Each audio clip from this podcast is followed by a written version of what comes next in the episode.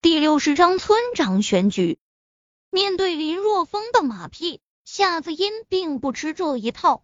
他淡淡的说道：“我知道你心里打的什么鬼主意。”此时，村长杨大富继续说道：“小风啊，我可不是开玩笑啊！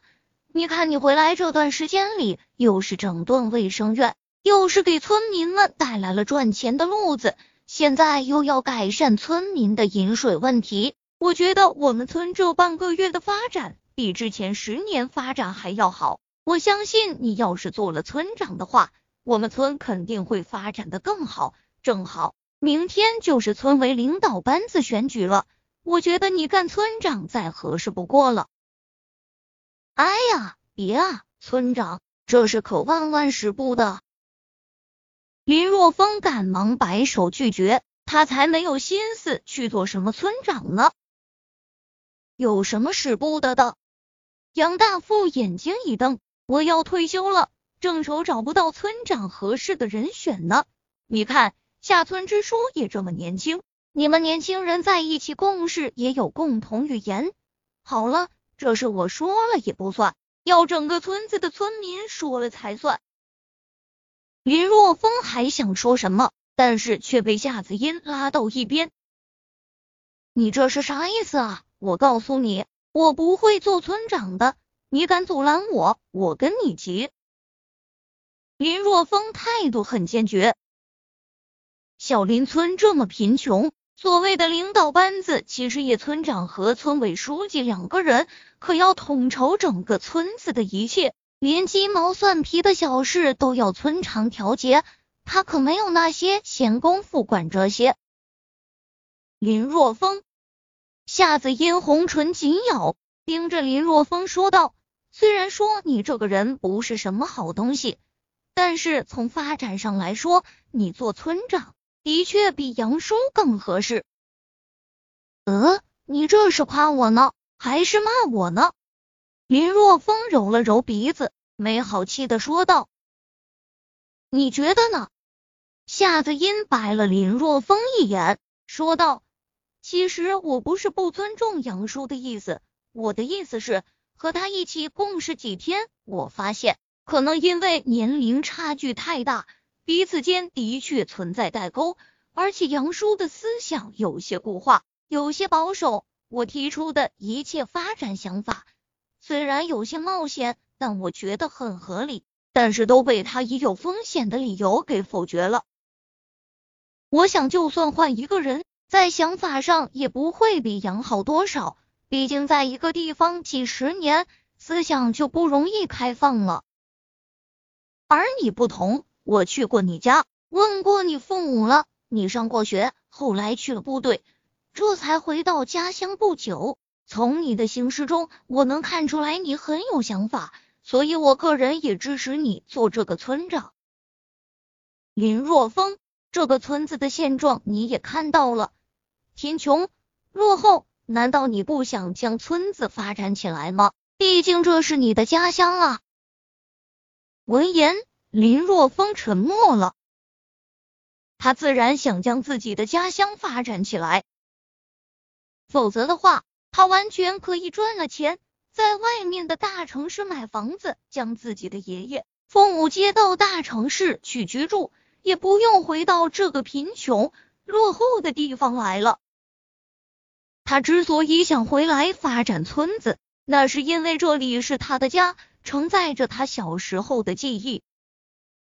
就算他以后在其他的地方生活，但是他的根在这里，他永远是小林村的人。好吧，那就看明天选举的结果吧。林若风点了点头。如果村民们相信他，那么他不介意做这个村长。虽然做了村长后可能会遇到更多的麻烦事，但也有好处，那就是在决定村子发展的道路上可以名正言顺，减去很多阻力。第二天上午八点钟。小林村村委外的空地上，村民们自带小板凳，三三两两的坐在一起，在那里聊天扯家常。好了，人差不多到齐了，在开始选举之前，我先告诉大家一个好消息啊，那就是我们村的水站即将开始整顿，想来要不了多久，每家每户都能吃上干净、放心的自来水了。杨大富大声说道：“啊，真的吗？太好了！是啊，要是能吃上自来水，那就不用每天跑那么远去河里挑水了。关键的是自来水干净啊，吃喝也放心啊。”顿时，村民们开始热烈的讨论起来。好了，安静，大家安静。说到这个自来水的事情，我们首先要感谢老林家的儿子小峰，是他在县里跑关系，才让县领导重视，这才派人来我们村整顿水站。杨大富看了林若风一眼，大声说道。闻言，林若风揉了揉鼻子，杨大富这是在给他造势啊，看来是铁了心想要将村长的位置让给他。果然，杨大富说完后，村民们再次讨论起来。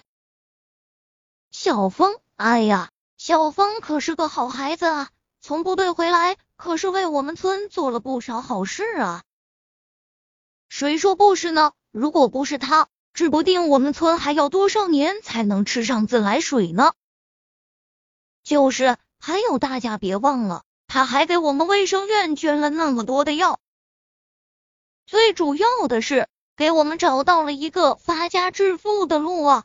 这两天我采摘野花赚了五百块钱，是平时两个月的收入啊！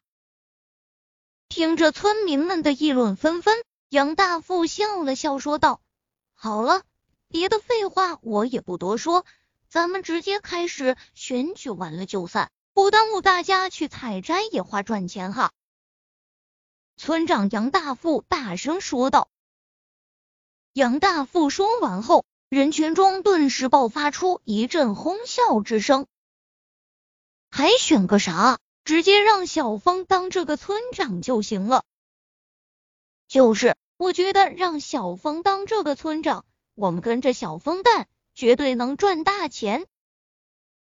对，我同意小峰当这个村长，同意的举手。让我看看有多少人同意小峰做村长的。顿时，前来参与选举的人中有百分之九十五的人都举起了手。你看，选举环节都省了。杨大富将目光抓向林若风，笑着说道：“现在村长就是你了，你上去说几句。”林若风无奈的笑了笑，既然大家都信任他。那他也没什么可矫情的了。走上前，林若风大声说道：“感谢乡亲们的厚爱。其实我也没有什么可说的，我就说一句话：跟着我干，大家吃香的，喝辣的。套用主席的一句话，那就是新的一年，大家撸起袖子干，快来看！”